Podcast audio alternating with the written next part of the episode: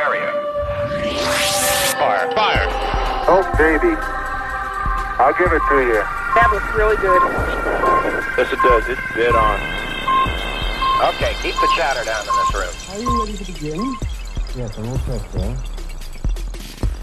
Hello, welcome to Space Boffins. We're in partnership with The Naked Scientist, and I'm Richard Hollingham. And I'm Sue Nelson. This time, not one, but two British astronauts on the podcast. I actually think this is one of our best ever podcasts. We've got two hefty, insightful interviews coming up. Uh, with the news that Axiom Space is proposing an all UK commercial human space mission, we will be chatting to future British astronaut Meganne Christian. She was recently selected as a reserve astronaut by the European Space Agency ESA. And we also have a conversation with British astronaut Tim Peake, now retired from ESA, but he's never far from the world of space. And he's got a new book out, which is extremely good, by the way, as you'll hear later, on the history of human spaceflight. Uh, we'll also talk to Tim about the Axiom mission, his astronaut heroes, and get some insights into the selection process. I did say I think I said I can sometimes be a bit clumsy, which is very which was very honest, um, and, and I think I got a raised eyebrow. You're a, yes. You're a, you're a test pilot and you're clumsy. Tim Peake coming up in around 30 minutes. Listen out for Sue's insults. They're three. Thank you for counting. Uh, first, though, one of ESA's new astronaut recruits, the UK's Meganne Christian, although she can also be claimed by Italy, New Zealand, and Australia because not only is Meganne multinational, she speaks English, Italian, French, and Japanese. She has a PhD in industrial chemistry and has carried out research in Antarctica and during zero G flights. Now, she was selected as a reserve astronaut last year, and just from that brief introduction, you can sort of guess why. And she also works for the UK Space Agency in their Human Space Exploration Group. Now, we should mention we recorded this interview before that Axiom announcement about a UK mission, but we'll talk about that later with Tim. So, before we get on to chatting about life in Antarctica, Meganne's selection, and the future of the ISS, we wondered when she first thought about being an astronaut. I think the first time I was really exposed to the idea of astronauts was probably when I was in primary school and we started learning about space and the planets and black holes and everything. And I was absolutely fascinated by it. But I grew up in Australia and there was no space agency there at the time and certainly no human spaceflight program. So it didn't seem to me that it was something that I could do. I didn't really know about the European Space Agency. I was born in the UK, so I was a UK citizen, but I mean, in Australia, didn't really know about it. So it was kind of in the back of my mind as potentially the coolest job in the world, but not something that would be for me. It wasn't until many, many years later. So I did all of my school in Australia, and then I moved to, to Europe, to Italy actually, to do a postdoc all that time I was doing material science, just doing different things. Uh, and then I spent a year in Antarctica, and that's when I first learned more about the European Space Agency. And it just happened to be good timing because that's when uh, a little time, a couple of years before, they finally had applications open for astronauts for the first time in 13 years. So it all came together then. I mean, I loved the idea when I was little, but didn't actually think that it could be me. Now that's actually incredibly fortuitous or even I can even say fortuitous um, that you were in Antarctica because, as you'll know, it's often used as a sort of an analogy for being in space in terms of the psycholo- psychology of it, the isolation, working with others. Did you have that in your mind at the time, or did you? You know, what did you learn about the mindset when you were there that you thought later, actually, this is incredibly useful, this experience? Yeah, I was I was very much exposed to that idea because um, at the base where I was, it's called Concordia Station. It's a combined French and Italian base, and that is actually the place that the European Space Agency sends a research doctor to to do tests on the people who are doing the winter over. So I was actually a test subject, uh, one of these kind of analog astronauts, so, so to say. Although compared to an analog astronaut mission, it was a little bit different because we were doing our own science and we just happened to have these other tests done on us. But I certainly was exposed to that. I mean, I was I was being tested, having blood taken and, and everything else every month or so, doing cognitive tests, doing a lot of questionnaires about the psychology of it all as well. And I did notice that the psychology it is like the, the way your mind works while you're in that isolated environment is quite different. I mean, you have a hundred days of darkness, and just having darkness for such a long time plays havoc with your body. I mean, it, it's tiring. It's hard to wake up in the morning, um, but at the same time, it makes you experience any sort of emotions even more strongly than you usually would. So, if you feel a little bit lonely, then you'll probably feel quite lonely. Uh, on the other hand, if you feel a little bit happy, you'll probably feel quite overjoyed. But that does mean that it's easier to become irritable, and so you really have to work very hard to keep up the morale morale in your team? I found when I've, I mean, I've been lucky enough to go to Antarctica twice, but just for weeks at a time rather than the sort of prolonged period you had. But now, I mean, you can phone Antarctica. So I quite often talk to British Antarctic Survey scientists on Zoom or on the phone, but they still seem to be in a bubble. It still takes them about a week to answer their emails as if I was posting them or, or sending some over the radio. Is it, does it feel like that? Is it still a feeling of isolation even though you've got internet and, and phones and the like? Well, to give you an idea, when I was there, we had an internet speed of 512 kilobytes per second for the entire base, and that was sending all the scientific data as well. We did do a lot of video conferences, so we did a lot of outreach with schools and things like that. But to do that, we would need to close down the bandwidth to the entire base so that we could just use it for the call. So it wasn't that easy to do video calls with, with friends and family. Uh, but what was easier was just sending a WhatsApp message. So we could certainly stay in contact via via WhatsApp or um, I think more recently other other platforms as well. So it definitely felt like we were within, within easy contact of just a message, but it's a bit different having that actual human contact. And that meant that we had to be really good, you know, make really good friends with the other people on the team. It was interesting you saying about heightened emotions because I do remember when Richard was there uh, for one period of time and you coming back and saying to me, Oh my goodness, you can see how there have been sort of various films and, and novels about people in Antarctica are all going a little bit mad, or that there's always someone, usually the chef, I think you always say, who, you know, you just don't want anywhere near a knife. What, what did you find uh, it taught you? Did you find, oh my goodness, I'm better at keeping an even, te- you know, temperament than I thought, or did it make you make you realise, oh, there's an area I've got to be quite careful uh, about about you know about your own psychology. Yeah, it definitely does make you realize things about yourself. I, I think I understood that I uh, have a tendency to go towards a little bit of passive aggressiveness if, if something's not to my liking. Um, but what I really learned was when to confront an issue and when to let it slide. Um, because some things are just not worth it um, but other things you really need to get to the bottom of quickly so that it's not picked up and becomes a snowball issue for the entire team. Did you have lots of labels on your things in the fridge?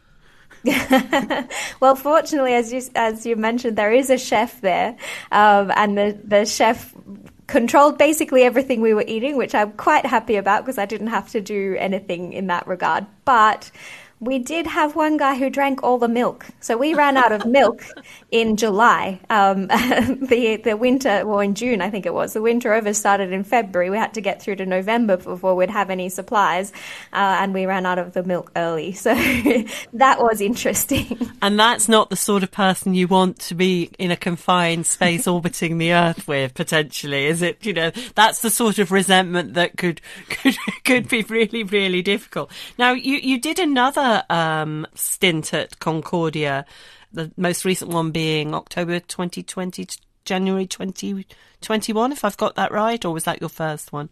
Uh, my first one was from November 2018 to November 2019, and the second one was was um, sort of just a summer season between sort of October 2020 and, and January, February 2021, uh, right in the middle of the pandemic. Oh, so even more isolating than normal.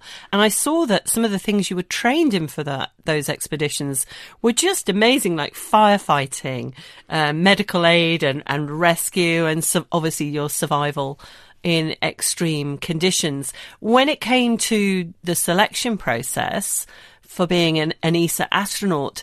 Did you really feel like, wow, I've, I've got already got a number of things ticked on the box here?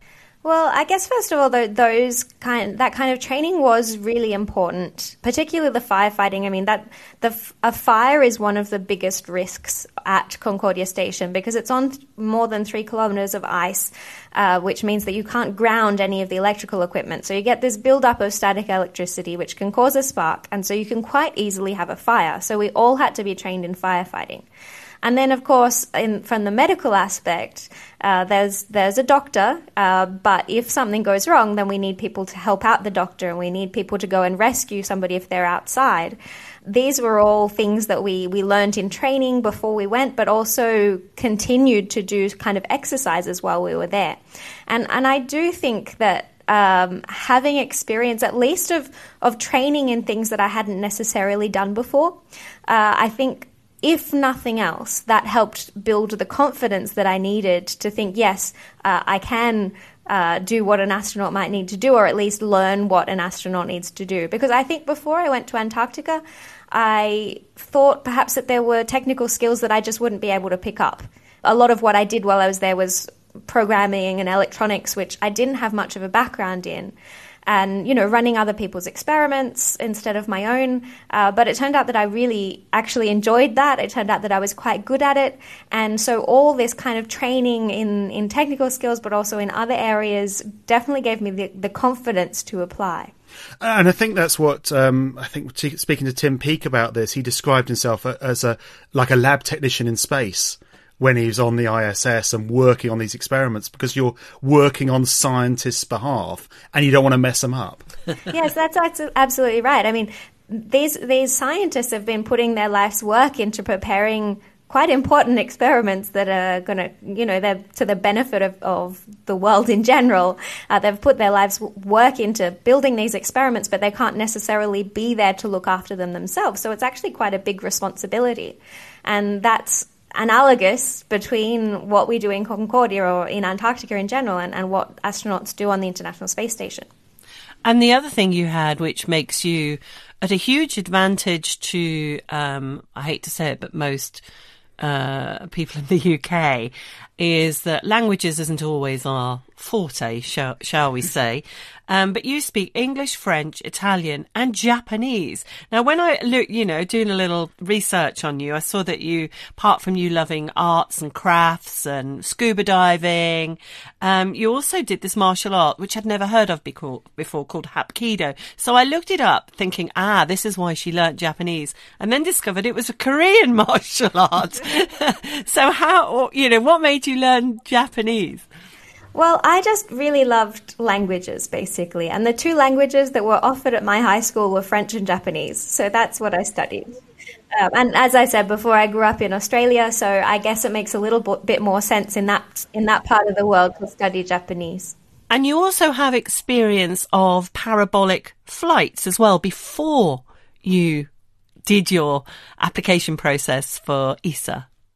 Yeah, that's right. So actually, just completely independently of anything else, um, for my research, I was I was in a big European program called the the Graphene Flagship, doing research into this innovative material. And one of the uses that we thought about for this material is uh, for satellites, for cooling devices in satellites. And so we needed to test this, test if it would work uh, without gravity.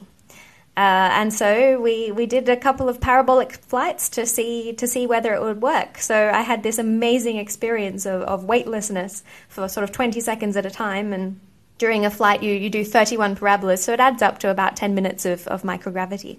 So it sounds like you're perfectly qualified to be an astronaut. But the, the selection process, and I think this is something that our listeners will be particularly interested in? Because I think we still somehow have in our minds that selection process is very much like those scenes in the right stuff with, with, you know, uh, unspeakable things. Yeah, with lots to and yeah? lots of medical stuff and super fitness and these. I mean, it's all alpha males, the right stuff. But um, when I've spoken to Tim Peake about this, he said it's very, very different now, and it, it's so much as about teamwork. In fact, oh, hardly any was about can you fly a, a spacecraft. It, it was mostly about can you work with other people. Is that still fair? Yeah, I, I, very much so. I mean, I, I wouldn't say that I, I'm perfectly qualified. I don't know if there is anybody who's perfectly qualified, or on the other hand, maybe there are many people that are perfectly qualified, and that's why the selection process was so so difficult. But yeah, I, th- I think it's it's really changed from the right stuff where you were where they were looking for really exclusively test pilots, and test pilots that's still a route to get into it. But uh, I think there's been a bit of a shift, uh, quite a large shift, really, towards more the the scientific side of things. Uh, so I haven't actually done the statistics, but I would say that more of the people in my class, or at least half of us, uh, come from a sort of more science or engineering background rather than from a flight background. So we still need pilots, but uh, the nowadays they kind of the shuttles fly themselves. Um, so, so we're really looking for people who can do those experiments in space and who are good problem solvers, who can get along with each other um, in a long-term mission or even a short-term mission to the International Space Station or further afield to Moon and Mars. So, absolutely, that human aspect is such a huge part of it, and I think that's what helped me to stand out during the process because I had demonstrated the ability to do it. Were there aspects of the training that you felt obviously like that more comfortable with? Were there aspects that you felt less less obviously you you succeeded so we're talking a high bar here but whether some like for instance we keep mentioning tim but you know tim found the language uh, when it came to learning russian obviously post selection really difficult which is understandable but was there a part of your training that you just thought oh i'm gonna i'm gonna have to work a bit harder for this bit yeah, interesting question. So I haven't had any any training yet, but speaking to the selections process, I think that each of the steps had its own sort of difficulties and challenges. I guess I studied quite a lot for the for the second phase, which was all computer based testing around uh, well maths and physics and logic, but also there were some really difficult memory exercises. So I sort of worked on on tricks for memorizing things. oh that's interesting what give me an example what sort of memory exercises did they do There were a few different ones. So there were some visual memory things, but also some auditory memory things. So they would read out a, a kind of list of numbers. You didn't know when they were going to stop. Uh, and then at some point they did stop, and you had to type back those numbers, but backwards. So uh, Oh you had to remember as many as you could. Um, and it wasn't like they gave you points for all the ones that you got right. They gave you points up to the point where you got one wrong. So if you got the third one wrong, then you'd only get two points, even if you got all the rest of them right. Wow. It's once again proof we can't be astronauts. yes Well, I found that I improved in the practice. So they gave us some practice tests uh, a couple of weeks before we got to Hamburg, where this test was taken. Um, and so I did, you know, practice a little bit, and I, I found that I improved over time. So it is something that you can work on. It's like one of those birthday things when you did when you were little, where where you know the the birthday person's mum or dad would bring in a tray of objects covered with a tea towel and then remove them for like 30 seconds and there would be like a key or a packet of jelly and a coin and a pencil and then they'd cover them and then you had to write write now. obviously this is Yeah, pre- exactly. this Well, was all those pre-internet exercises this is pre-internet yeah, doing a bit of brain training definitely helps. oh great I love it A- and what was it like as it narrowed down? Because presumably you, you connect and make friends with people as you go on, on WhatsApp groups and stuff. So it must be weird as it gets narrower and narrower. And you think, hang on, oh, they've gone, or they've gone, or I thought they were a dead cert and they've gone now. it's like every reality TV show you've ever watched isn't it Yeah, it is a bit like that. I mean, the, I guess the first time that I, well, actually, really early on, I joined a, a, Discord group which was with a whole lot of people who had applied or who were applying, and so we we were kind of talking about um, motivation letters and CVs and how they should be, and and then started talking about what the selection process might include and what people were doing to study. Um, I made a little, uh, well, I joined a little study group, four of us, and they're my friends to this day. Uh, so it, yeah, it was it was really amazing. But the first time I met people in person was when I went to that stage two in Hamburg, and I was just blown away uh, by the people that were there. I mean, there were helicopter test pilots, there were hugely successful scientists, and um, it's kind of intimidating in a way, really.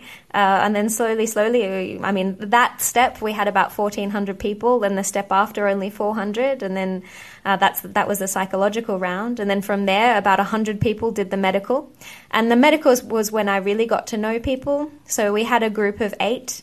Uh, and we were together doing uh, quite invasive medical procedures for a whole week. So we had some interesting things to talk about, and so I really got to know that that team. And actually, uh, one of them is John McFall, who is the para astronaut. So I got to know him quite well as well. And yeah, then from there, they took about half of that group through to the panel interview and about half again through to the final interview with the Director General. So it really was fantastic to meet all those people along the way and but at the same time be be surprised when when you know people that you really thought were going to get through and would be amazing astronauts and they probably would um, you know they just had to a choice had to be made basically. And when that choice was made and you were made a, a reserve astronaut what does that actually mean? Does this mean you'll go through the same training as the other astronauts at the same time or will you be called up as a reserve to do the training? Well, this is the first time that the, the, the European Space Agency has a reserve.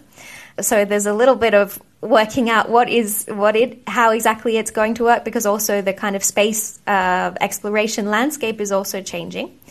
But just kind of to start with, the, the ESA model is a bit different to the NASA model. So at NASA, they recruit quite often, they recruit quite a lot of people, and they train all of them, uh, but not all of them end up flying. But at ESA, they would like to keep up the record of everybody who trains then gets a flight. So at the moment, they have five flights available. So they've chosen five people as career astronauts because they basically have their flight guaranteed. The rest of us make up part of the reserve. So we could come in if, for example, one of those career astronauts can't continue with the program, if extra opportunities become available, like if an, an extra career astronaut position opens up, the member states decide to do that or more likely, as it seems, is to do a, a what's called a project astronaut position. Um, so that's actually already happening. So the first person from our class to fly is actually going to be one of the reserves. He's from Sweden uh, because his government made an arrangement with Axiom Space, a commercial provider, through the European Space Agency, uh, for him to do a short-term mission in January. So he, he got a call one day and they said, Oh, you have to be in Houston for training next week. So these are the kind of things that, that could happen. And, could it happen? I mean, what what's the likelihood? I mean, is, is it looking pretty good for you? How much can you say? I, I can't really say too much. Um, I mean, like I said, there's there's a bit of a changing landscape with space exploration at the moment, uh, but I think things are looking pretty good. In the meantime, you do have a job at the UK Space Agency, exploration commercialisation lead. Uh, what does that mean? Yeah, that's right. So, so uh, when I was selected as a reserve astronaut, I wanted to move more into the space sector, and I, I, was ready to kind of move on from my research job. I loved it, but I was I was ready to for my next adventure, and so I got in contact with the UK Space Agency, and they identified a gap in the exploration team uh, for somebody to strategize over the post International Space Station landscape, let's say. I'll oh, explain. Fantastic. um, and, and, and, I mean, the, the reason that that could have been, could be interesting for me is, is partly because of all the research that I'd done throughout the selections process, also because I had had a, a, new space startup company, so it was kind of in, in that commercial realm already. But what what does this mean? Well, the the International Space Station was originally planned to be going for 15 years. But it's now already been going for 23 years. It's been doing amazing science during all that time. But it does have a, a lifetime. It, just basically the stresses that, that the structure goes through means that it will have uh, an end of life. And at the moment, that's planned to be after 2030. So, how do we continue to do the kind of science and research that we do uh, in, uh, in low Earth orbit on the ISS once the ISS is decommissioned? Um, and that's probably going to be, at least from, from NASA's perspective, they're kind of leaving low Earth orbit to commercial providers. So there are a number of companies that have come up and said, okay, we'll build a station. Uh, and so we're trying, my job is to work out where the UK fits into that, uh, how we can benefit from it, how we can get UK businesses involved.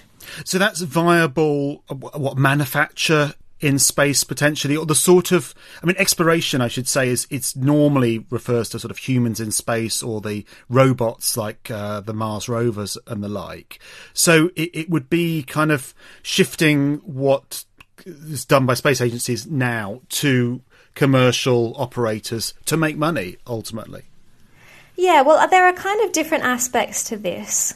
So, I mean, f- first of all, the, the reason for getting companies involved is to then free up the resources to for agencies, governmental agencies, to go further afield. So, Moon and Mars, for example.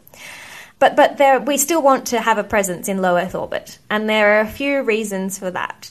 So one aspect is is manufacturing, in orbit manufacturing. So we've learned that there are a lot of things that you can do when you don't have gravity that you just can't do here on Earth. And that has interesting applica- uh, implications for things like pharmaceuticals and also things like advanced materials, semiconductors.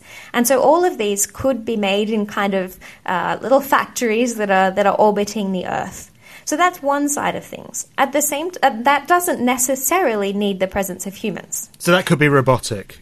That could be robotic. That could definitely be robotic. But at the same time, uh, we also want to have humans in low Earth orbit because there are a lot of uh, there's a lot of work that can be done to study the human body. Uh, so to study aging, for example, but also to study what happens to the human body under those conditions for then uh, further space missions.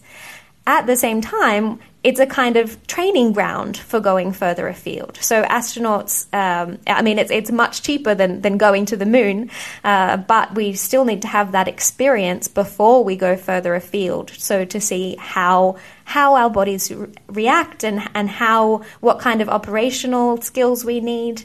Uh, to continue exploration. So, is there money to be made from Artemis then, with its missions to the moon? Yeah, that's an interesting question. So, I've been mainly focused on the low Earth orbit, or what's called the LEO economy, and that's when I'm talk- That's what I'm talking about with this in orbit manufacturing. But the moon is the next step, right? And there are sort of commercial aspects to that already. For example, telecommunications, uh, navigation, because when we eventually have people living and working on the moon, they're going to need to be able to communicate easily with each other and with people on Earth. They're going to need to be able to get around. So that's one aspect. Other aspects are, are, being involved in the supply chain of, of building Gateway, which is going to be a, a station orbiting the moon, and of course, building bases on the moon. Uh, and then there's the whole aspect of resources that you can get from the moon. So, potentially metals or most likely water, being able to, to mine water from the moon, which you can then split into hydrogen and oxygen. You can use the oxygen to breathe, you can use the hydrogen for fuels. So there are a lot of potential opportunities there. And there's a real possibility you could go to the moon. It's uh, yeah. I mean, I, I don't want to get my hopes up too much, but that would be amazing. that would be absolutely amazing. Let let let's hope going to the the International Space Station first, and then Moon next step. And so, are you a little bit like a member of the Thunderbirds team, which is probably way before your time? um, it's just sort of waiting there for that magic call to come, which says, "Yeah, we we need you." You know, get training. Would you be behind though? Would you think? Uh, would you still get your full training in before you went up, you know, with one of these emergency calls? Or would it be a truncated, sort of really concentrated, get you up to speed type of, of course? So it depends on the mission and, and how it comes about. I mean, the kind of minimum period that you would need as a space tourist, I guess, would be sort of five to six months worth of training. But of course, the reason we go is to do is to do science. So you would need at least a year of training, and so that's what I'd what I'd be looking for. Of course, that doesn't include things like training for for extravehicular activity, spacewalks. if that's to come up, then I would I would look at having even even further training. Um, but yeah, so in the meantime, I'm I'm trying to do everything I can to to prepare myself as as best as possible if if and when that call comes and I have to drop everything. And in the meantime, you've got plenty of landscape to strategize. Yes, exactly. well, we will wish you all the best. We have, I, I don't know. Do we have a good we, we, to sort of paraphrase Han Solo? Do we have a good feeling about this? Oh yeah, absolutely, absolutely, yeah. absolutely. Yeah, yeah. We're, we're looking forward to seeing you going up into space. Meganne, thank you very much. Thank you. It's a pleasure the lovely Meganne Christian, ESA Reserve astronaut, and we'll be following her progress, and I'm pretty sure it will be progress with interest. I love uh, uh that she was natural, unfiltered, and that comment of tendency about being passive aggressive, I think was was very very good. More on the uh, selection process uh, with uh, Tim Peake in, in a few minutes' time. Now, in last month's episode, I was grappling for the name of the song, which had the line "We Are Stardust." Yeah, yeah, that's right. I, to be honest, I had no idea what you were talking about. um, thanks to uh, Dave Koa. I think that's Koa. Apologies, Dave, if I got your name wrong. Uh, in Northern California, and Judy Thompson, uh, both via email, for setting me right. So Dave writes.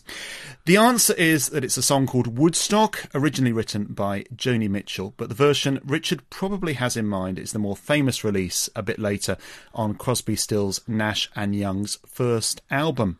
Dave also says, I think the show is great. Keep up the good work. Oh, nice. Did you pay him? No.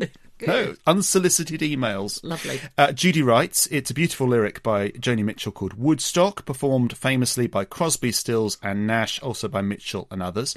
And she's also sent the lyric, which I will read, I won't sing. We are stardust. we are stardust. We are golden. We are billion year old carbon, and we've got to get ourselves back to the garden. Which is good. Oh, that's nice. Yeah, uh, I actually think the version I had in mind was the one that's played in the UK a lot. It was a big UK hit by a band called Matthews Southern Comfort, I've and it bothers me them. there is no, oh, no apostrophe. apostrophe. Oh my it really goodness. bothers me. Oh.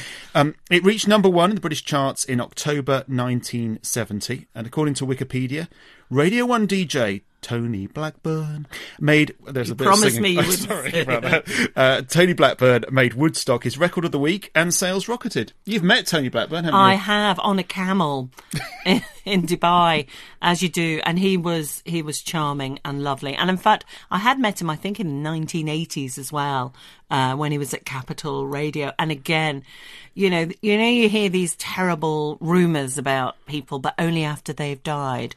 Uh, and then everyone admits, yes, so and so was awful. So you can, will never hear a bad rumour about Tony Blackburn. Everyone I know who's who's met him or worked with him says he is unbelievably lovely and national treasure. A bit like one of our guests a bit later on, eh? Yeah, yeah, yeah. Um, can I just mention one other little bit of admin? Oh, yeah. Uh, there was a headline in the Daily Star the This, other day. this is the paper that called us me space boffin Sue Nelson nerd Yes, with the word right. nerd in. Yeah, yeah. yeah. Um, so their big headline on the front front page, all the awful stuff going on in the world. I do like the Daily Star. Um, is there mice on Mars? yeah, but above that, the uh, the headline above that, space boffins say their new discovery points to rodents on Red Planet. because I'd like to make it clear that wasn't us. Although I do wish it was. I do That- wish it that's was, very good. yeah, so us. You can get in touch with us via email podcast at spaceboffins.com or on Facebook. And I, I can't bring myself to go. Just call it Twitter. X, Twitter. Yeah, Twitter. This is Space Boffins. We're in partnership with the Naked Scientists. Let's get on to the big UK space news that Houston based Axiom has signed an agreement with the UK Space Agency for an all British astronaut mission. Words I, I didn't think I'd ever hear or It's say. extraordinary. it's amazing. The proposal, and it is only a proposal at the moment, but we know it's, yeah, we know it's going to happen, is that the flight would be commercially funded but overseen by the UK Space Agency. And the flight in a uh, SpaceX Dragon would carry four UK astronauts and could either orbit the Earth on its own or head for the uh, International Space Station. And it just so happens there are now four UK astronauts. How about that? Yeah. So there's ESA rookie astronaut Rosemary Coogan, reserve ESA astronauts John McFall and Meganne Christian. And the obvious commander of the mission would be everyone's favourite astronaut, Yay. Tim Peake. Woo. Now, on the day the announcement was made, we already had an interview lined up with Tim. It was to talk about his new book, which I have here. Yeah, because people can see you holding yeah. that up. yeah, you can hear that. It's a hefty book, Space: The Human Story, which is a history of human spaceflight, and it's good. It's really good. It's- yeah. uh, and it uses its own experiences. It gives a real insight into the history of the astronaut experience and some of the remarkable stories and characters. Uh, it does include the story too of how he found a report accidentally left on a printer at ESA that made it clear he had little chance of ever flying in space, and we will talk about that. Uh, we asked him first, though, whether the label "The Right Stuff," coined originally by Tom Wolfe to describe who was chosen as an astronaut, was problematic. I think some things that were set uh, in the early days were unhelpful. Certainly, uh, you can understand why NASA and the Soviets went for military fast jet test pilots. You know, they, they've got a job to do in a short space of time, get somebody to the surface of the moon. We've already got a pool of highly qualified people who are used to flying, you know, missions. But that meant that it was an all male environment. That wasn't helpful. It also meant that um, you had this selection process. The, the, the right stuff was the, the term that was coined. And, and it was thought for many years afterwards that that's what makes an astronaut. And clearly today we know that actually that that being an astronaut involves so many more different skills. And actually, the skill sets that we need today for a six month, maybe a year long mission to the International Space Station, you need a different psycho- psychology and a different um, profile. And actually, some sometimes what what we had in those early days of the right stuff isn't actually useful. One of the things I enjoyed reading was your comparisons between the competitiveness of those first astronauts and uh, with ESA and, and the training um, today, and, and that very different sort of slight mindset, particularly when it came to knowing who would go into space and who wouldn't. And you even said, you know, putting on a brave face if you if if you realise that you might not be going up um, I- immediately. Yeah, that was something I really wanted to get across throughout the whole book. It's it's the human story. That's what the book's called, and it is a human story. And I wanted to really give a kind of inside, uh, behind the curtains look at, at what what we feel. What are the emotions? What are we going through? We're ordinary people being asked to do an extraordinary job, but um, there are highs and lows, and every astronaut who's selected knows that that's just the very early stage and until you pass 100 kilometers the Kármán line you're you know you, you can sing the ballad of the unflown astronaut and um, nobody wants that. And and from my point of view I had to go through that whole process of not knowing if I had a mission or not.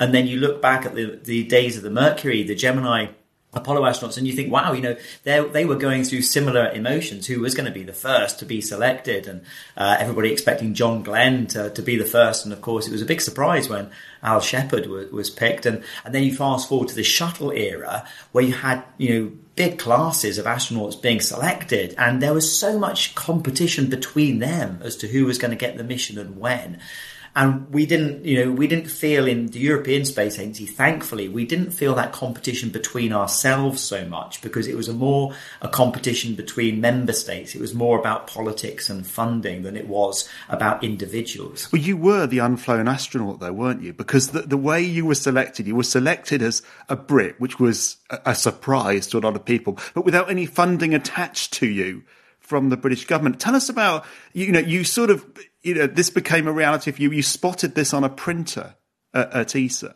Oh, honestly, when we read that, we read it together on the plane. We were both, re- and both of us sort of went, "What?"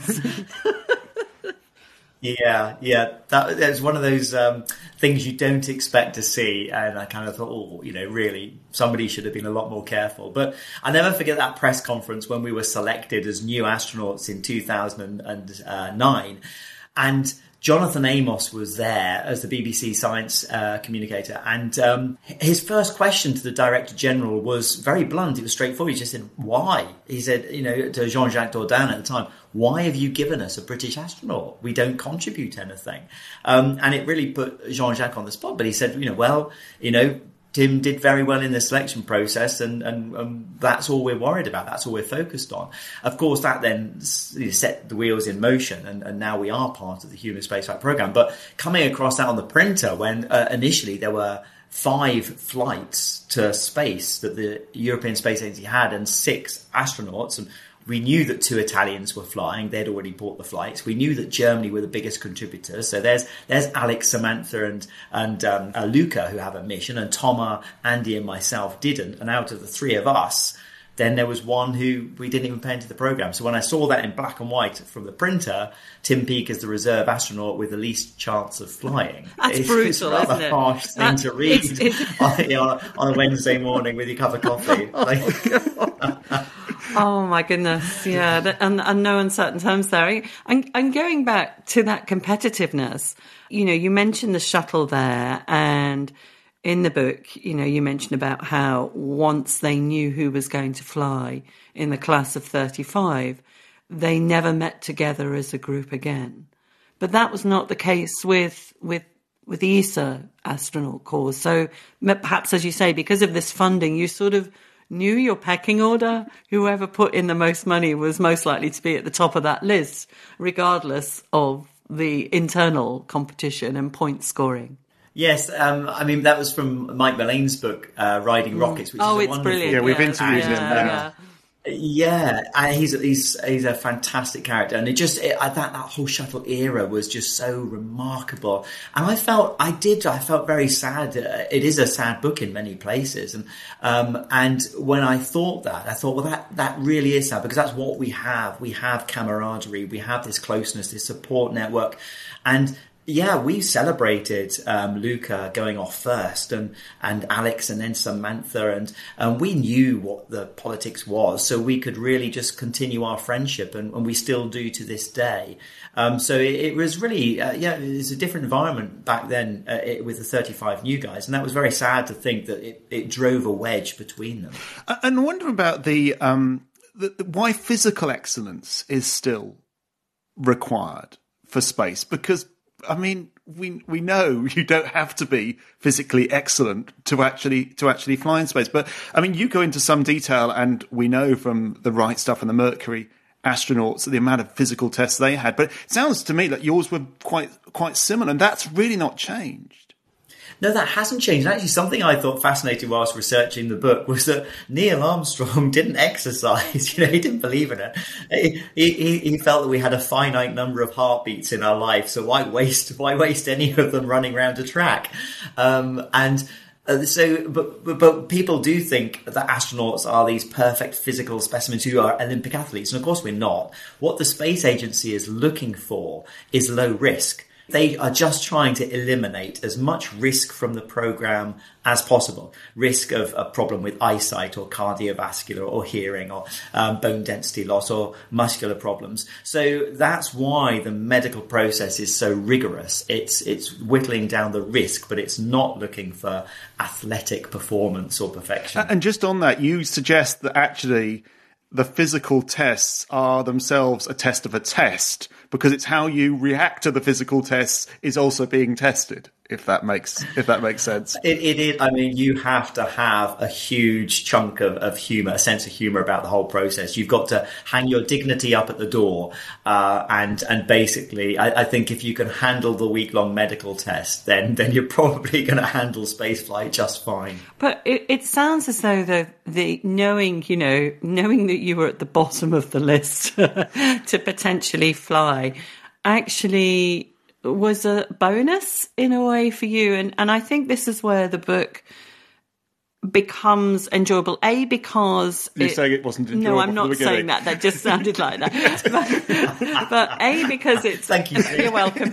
Um, you know, you've got this history of human space flight throughout, which is not in chronological order, which both of us quite liked that, that it, you know, made it very readable. Is the fact that there's insight and there's personal insight from you into what how what happened when you went through it and how you related to how the people before have gone through it. And through not knowing you know knowing for sure that yeah in in a brutal way with you you know that, that leftover piece of paper on the on the printer was that you could actually just sort of think well I'm going to enjoy this. You know if you take the fact that you you know you're not effectively in the running to get that first spot, I would say that's that's liberating. I think it's an advantage, and actually looking back in hindsight, I was like that from the get go with the selection process, going through that year, that those interviews, because I didn't think there was a strong likelihood of a of a Brit being selected. I didn't genuinely think I was going to get picked, regardless of my performance. I was going to put in the best performance possible, but there was this um, environment where I felt I could perhaps relax a bit more and be myself a bit more. Um, and I think that was an advantage. I was on the other side of the table last year when we were selecting the new class of ESA astronauts. And at times I was crying out, you know, mentally to these people opposite and thinking, you've got one hour, you've got one hour to, to tell us who you really are. And some candidates who were excellent on paper were so reserved and they were robotic in their answers, just giving the answer that they thought was the answer that we wanted to hear. And I, I just think to myself, you know, if you if you walk out that door and we don't know quite who you are, you're a risk, and we don't want risk. We want to know, even you know, warts and all, even if you have flaws. If somebody goes out the door and we just thought, gosh, we know them, that you know that, that we're we're happy to take that person and put them through this process. So I think you do have to relax. You do have to be yourself, and perhaps not having such high expectations in the beginning enables you to do. What that. are your warts then? Just ask Rebecca, my wife. She'll, she'll spend a, a, at least a couple of hours telling you all of them, I'm sure. Uh, Did you reveal them? Did you reveal them in your interview process? Um, you are asked, you know, to give some of your strengths and, and weaknesses, and it's always hard. Oh, you didn't yeah, say my weaknesses are. I'm just a bit too much of a um, perfectionist. you didn't use that one, did you? no, I didn't use the, the perfectionist ones. I did say I think I said I can sometimes be a bit clumsy, which is very which was very honest, um, and, and I think I got a reason eyebrow. You're a, yes, you're a, you're a test pilot and you're clumsy, but um, we all we all have our moments. But uh, but no, I think you've got to you've got to have a bit of humour and.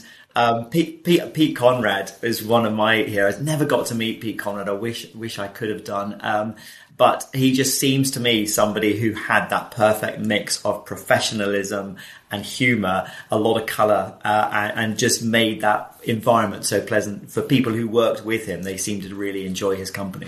Uh, it's, it's, interesting to talk about those those early astronauts. Um, Pete Conrad. But my one of my favorites, and I wish I had been able to meet him, um, was Scott Carpenter, one of the original Mercury astronauts. And I always felt he got really badly treated, and he would have made a great modern astronaut because he made all these observations of the Earth, and he was quite poetic in the way he wrote. But actually, he was completely unsuited for those early Mercury missions where you needed everything straight down the line and just be that straight down the line military test pilot. Yeah, I know. And then when he came out with the photographs, and uh, I think only one was of, of the spacecraft, and that's all the engineers were interested in. They're like, well, all the other ones are just of Earth. Well, what's he doing? Taking photos of Earth? You know, we've only got one useful photo here of the spacecraft. Which, which um, bits did you so enjoy? I, I um, uh, sorry, I didn't mean to interrupt there. Which bits did you enjoy most of all when you were re- researching it? Was was it seeing this these sort of you know flawed but extremely likable characters, or was it the sort of history aspect of it, or was it the, the you know the personalities? It, it was a whole mix, really. And the one thing I really enjoy is when, when we look back, it's very easy to to look back and think, goodness me, you know, how did you not know that? But what's interesting and fun, I think, is to put your, it, it, makes you put yourself in their shoes and think, well, they didn't know. They didn't know that they needed handholds to do a spacewalk. So they sent Leonov and, and Ed White out there uh, with nothing to grab onto at all, like a shiny surface over, yes. over the thick gloves. Yes, that's right. over, sticking themselves over the over the windows of the of the spacecraft. Um, and, and I just I thought that was quite humorous when when you when you research and you look back on and you know what you know today, but we didn't know back then.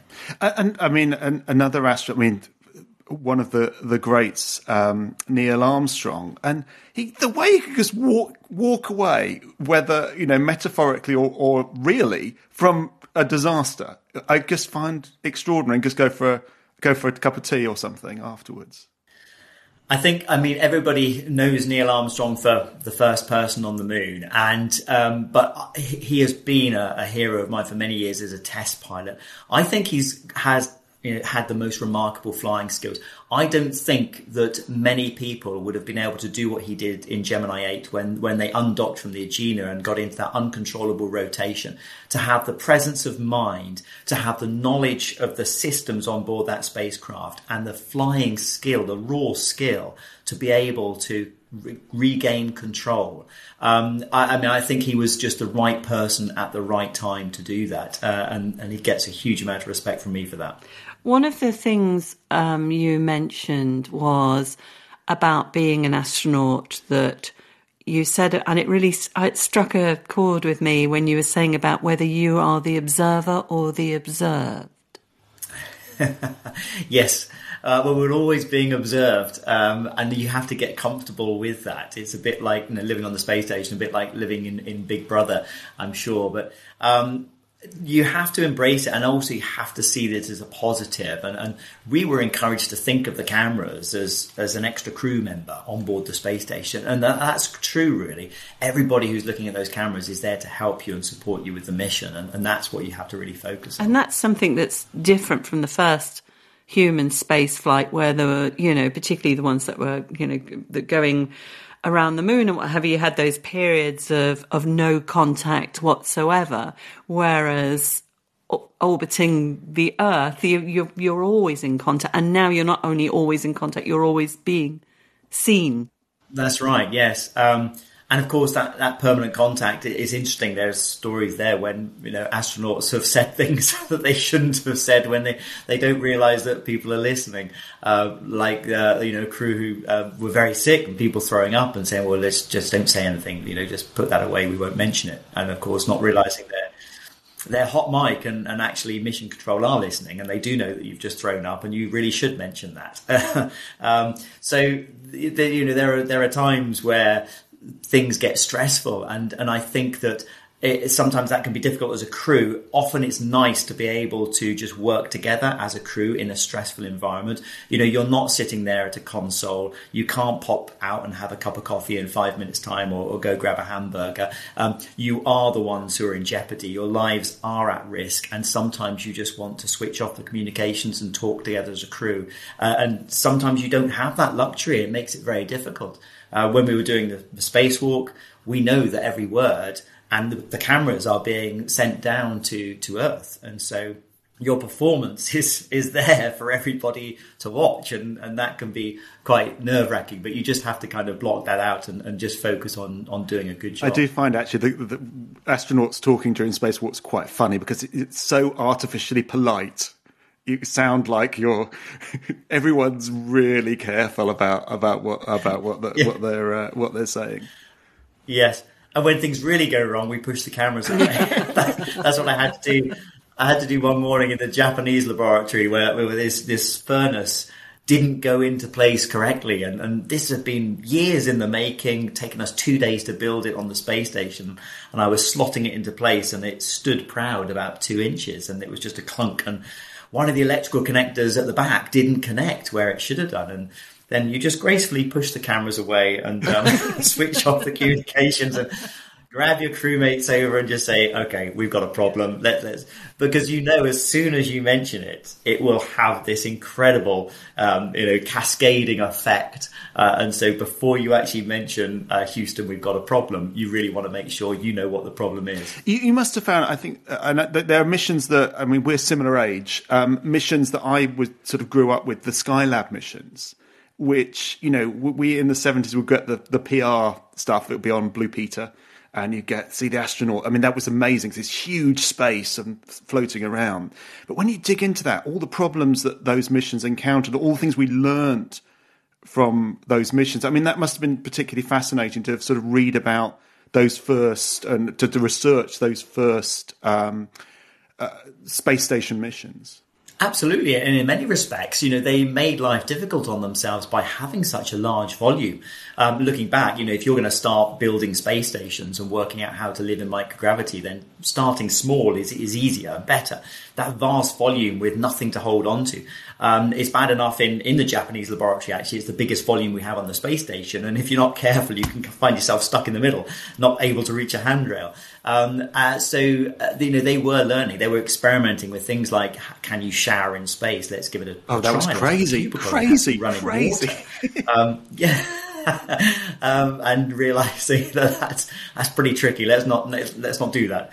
So again, it's the it's the looking back that I love that the, the human the, the warmth of the human stories that, that come out, and also realizing that not every crew is the same. Um, you know, Skylab three had a terrible time, and I felt really bad for them because I think the the media uh, portrayed this as this big mutiny, and it wasn't quite that. But they were definitely under a lot of pressure, and they definitely weren't performing at the same level as the previous crew. But some crews don't. And, and even today, we see that on board the space station. When Peggy Whitson was on board, wow. I mean, the work, her work ethic and the performance and the science that she was doing as the commander laid down the gauntlet and everyone was terrified. how are we going to, how are we going to, you know, catch up with Peggy and, and even match that? Um, so some crews are just exceptional. And, uh, and I, I, felt for the Skylab 3 crew, um, because they did get a, a, a, tough time because of it. Now, it's been in the news, um, different types of reports actually, some more cautious than others, but Here's one that says Tim Peake to quit retirement to lead UK's first astronaut mission. Uh, UK Space Agency, to be fair, being a little bit more uh, reserved, should we say, or cautious about this. But but explain this UK's first astronaut mission because it sounds really exciting. It is really exciting. Um, yes, some I think some media outlets have, have made some uh, assumptions and jumped several steps ahead because what we've what we've got this morning today is a, a, signature signing of an MOU, memorandum of understanding between Axiom Space, an American-based commercial company, and the UK Space Agency. What's really exciting is it, it's uh, engaging in conversation, exploratory conversation, to send uh, British astronauts to potentially the International Space Station, but, but a mission to space for, for science and research, engineering and education, but commercially sponsored, so at no cost to the taxpayer, but being handed over to the UK Space Agency to, to run the mission. So it's an absolute win-win. It's the best of all worlds and um, is really exciting, very innovative. So uh, I'm certainly in conversation with the UK Space Agency about how we could make this mission work and make the most of it. Have you been asked to command it? Uh, at the moment, no crew has been selected, and there are lots of discussions going on about how the, the mission could work. Uh, so uh, I'm not going to say anything about crew announcements or assignments right now, but at the moment it's exploratory communication, and we're really just trying to focus on how we can make this into a, a fantastic mission for the UK. But there must be a, quite a short short list of people qualified for this from Britain, and also looking at the other names, um, one of whom being. Uh, Meganne Christian, who is also on uh, on on this this podcast. Um, I was going to say you were the granddaddy of the lot, but no, that's probably you're not that old, are you? Uh, Thank you, Sue. Second insult. Oh, yeah. I hope you can keep it track. I, I used, I used to like Actually, you. I do have one left. Um, you know, it, the experience, shall we say, vintage experience um, astronaut. Nice. Yeah. Um, but it must be a great thought at the prospect of of not only potentially leading something like this, but working with the next generation of British astronauts. It is. It's really exciting. I mean, yes, uh, any astronaut would love a mission to space, and to be working, you know, with uh, the next generation of astronauts who could potentially be part of the Artemis missions, um, is brilliant. And we've got three fantastic astronauts that were selected last year by the European Space Agency. We've got Rose, we've got John and, and Meganne, who are all brilliant, um, and uh, I know them well. And uh, yeah, if we got the opportunity to work together, it would be really exciting. Do you want to get your final insult in before I ask a nice question at the end? Uh, yes. now, I know you think my, my first insult was at the beginning where I expressed surprise at actually enjoying your book, but I have to say, this is the way, you know, you know this, um, Tim, you've met us many times. We're journalists and we write for a living. So obviously when you start reading a book, you're like, yeah, okay, give us let's let's see what this is like. Let's, and it and it is good and it is great. enjoyable. Yeah. You must have read an absolute ton of books and see to to. to to bring all this thread together, and I think that's what makes it stand out. In that, instead of reading thirty books, you can just read this one. Um, yeah, my only bone to pick with you, Tim, is in, in the bibliography because it's great you talk about the Mercury thirteen. You make a reference to some of the dogs in space. There is not in your bibliography Wally Funk's Race for Space by Sue Nelson or Space Dogs by Richard Hollingham. What the hell is going on there? With a paperback. Oh, I'm just, so just, sorry. Just, just change I- that. I will. I will. Right, we'll get that out straight Good. away. Or or straight away. it. But yeah, I know. I know. But congratulations. Uh, no, I feel really bad now. Sorry, yeah, Sue. but honestly, Thank you very congratulations. much. Really enjoyable, really enjoyable read.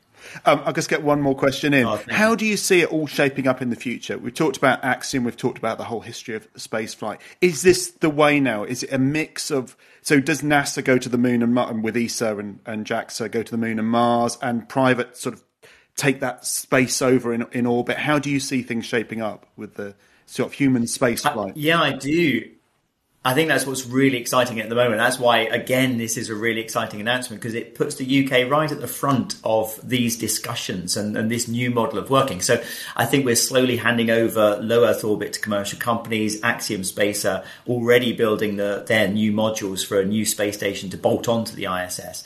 Um, and that frees up government resources to be able to do the Artemis program. And you know, ESA is part of that. The UK is part of that. Uh, and and I think this is going to be the, the the new way of working. So very exciting times, really. And and the fact that UK industry can get involved right now at the very beginning of that is brilliant. Thank you so much. Sorry for the insults from my colleague here. That's no colleague, that's your wife. I expect nothing less. right, can we do it a quick um, screen grab? If that's all And- right. Absolutely. No, I was going to say, for, for what it's worth, Wally, Wally Funk and the, the Race for Space is a brilliant book, and yeah, I shall I shall amend I shall amend that and get it in the the paperback definitely. British astronaut Tim Peake. We'll put that picture on our Facebook page, and the book is called Space: The Human Story. And as you can tell, we totally recommend it. It's really good. No, Now, it's you've really opened good. It to yeah, yeah. I just, well, I just love this bit, it? and I didn't. I was going to mention this in the interview, but we, we ran, sort of ran out of time with the interview. We had half an hour with Tim, and you pretty much heard ev- everything we said. I think, including mm-hmm. the chat at the end. Oh, by the way, we'll put that picture up. Um, I on just said Facebook. that. Did you? Yeah. Sorry, I wasn't really paying attention. You I was looking for the page of the book. Um, uh, this is um, let's talk about astronaut selection, and um, it turned out not so many Air Force astronauts were selected originally in the uh, the Mercury group. So they issued um, guidance for the selection process, and uh, this is just from Tim. Tim's book. Among the hot tips, wear knee length socks to avoid having any bare leg showing at any time below the hems of your trousers. Select a long drink if offered at any cocktail parties or socials and consume it slowly. And if standing with hands on hips, ensure your thumbs are to the rear. I'm doing. That's giving me a Only women fit. should use the thumbs forward posture when stand hand on hip. Oh my goodness. I know, so it's extraordinary. Oh, so I'm- there's I'm some. try- oh, I see what they mean. I'm, Yeah, try- yeah. I'm doing it now. I've got Yeah. my hands. Yeah. Oh, oh, if my hands are on the hip, they should Like be. that. Oh, that's weird. It is weird, yeah, yeah. More likely to be behind. yeah. Well, So well, that's obviously how you get selected as an astronaut. Well, and this is why I'm not one. Um, do get in touch with us via email, Facebook, or Twitter. Um, that Tim Peake interview, by the way, was recorded when we were in Orebro in Sweden. And we would like to dedicate this edition of Space Boffins to the memory of Lavisa Arneson Comhamre, who always wanted to be an astronaut. Uh, Lavisa will live on in all our thoughts, and her name will be carried, thanks to Sue, to Jupiter on NASA's Europa Clipper mission. And if we were allowed to play music in podcasts, I think the uh, the lyrics to that Joni Mitchell song absolutely spot on. We are Stardust. Ah. We'll be back next month. Thanks for listening.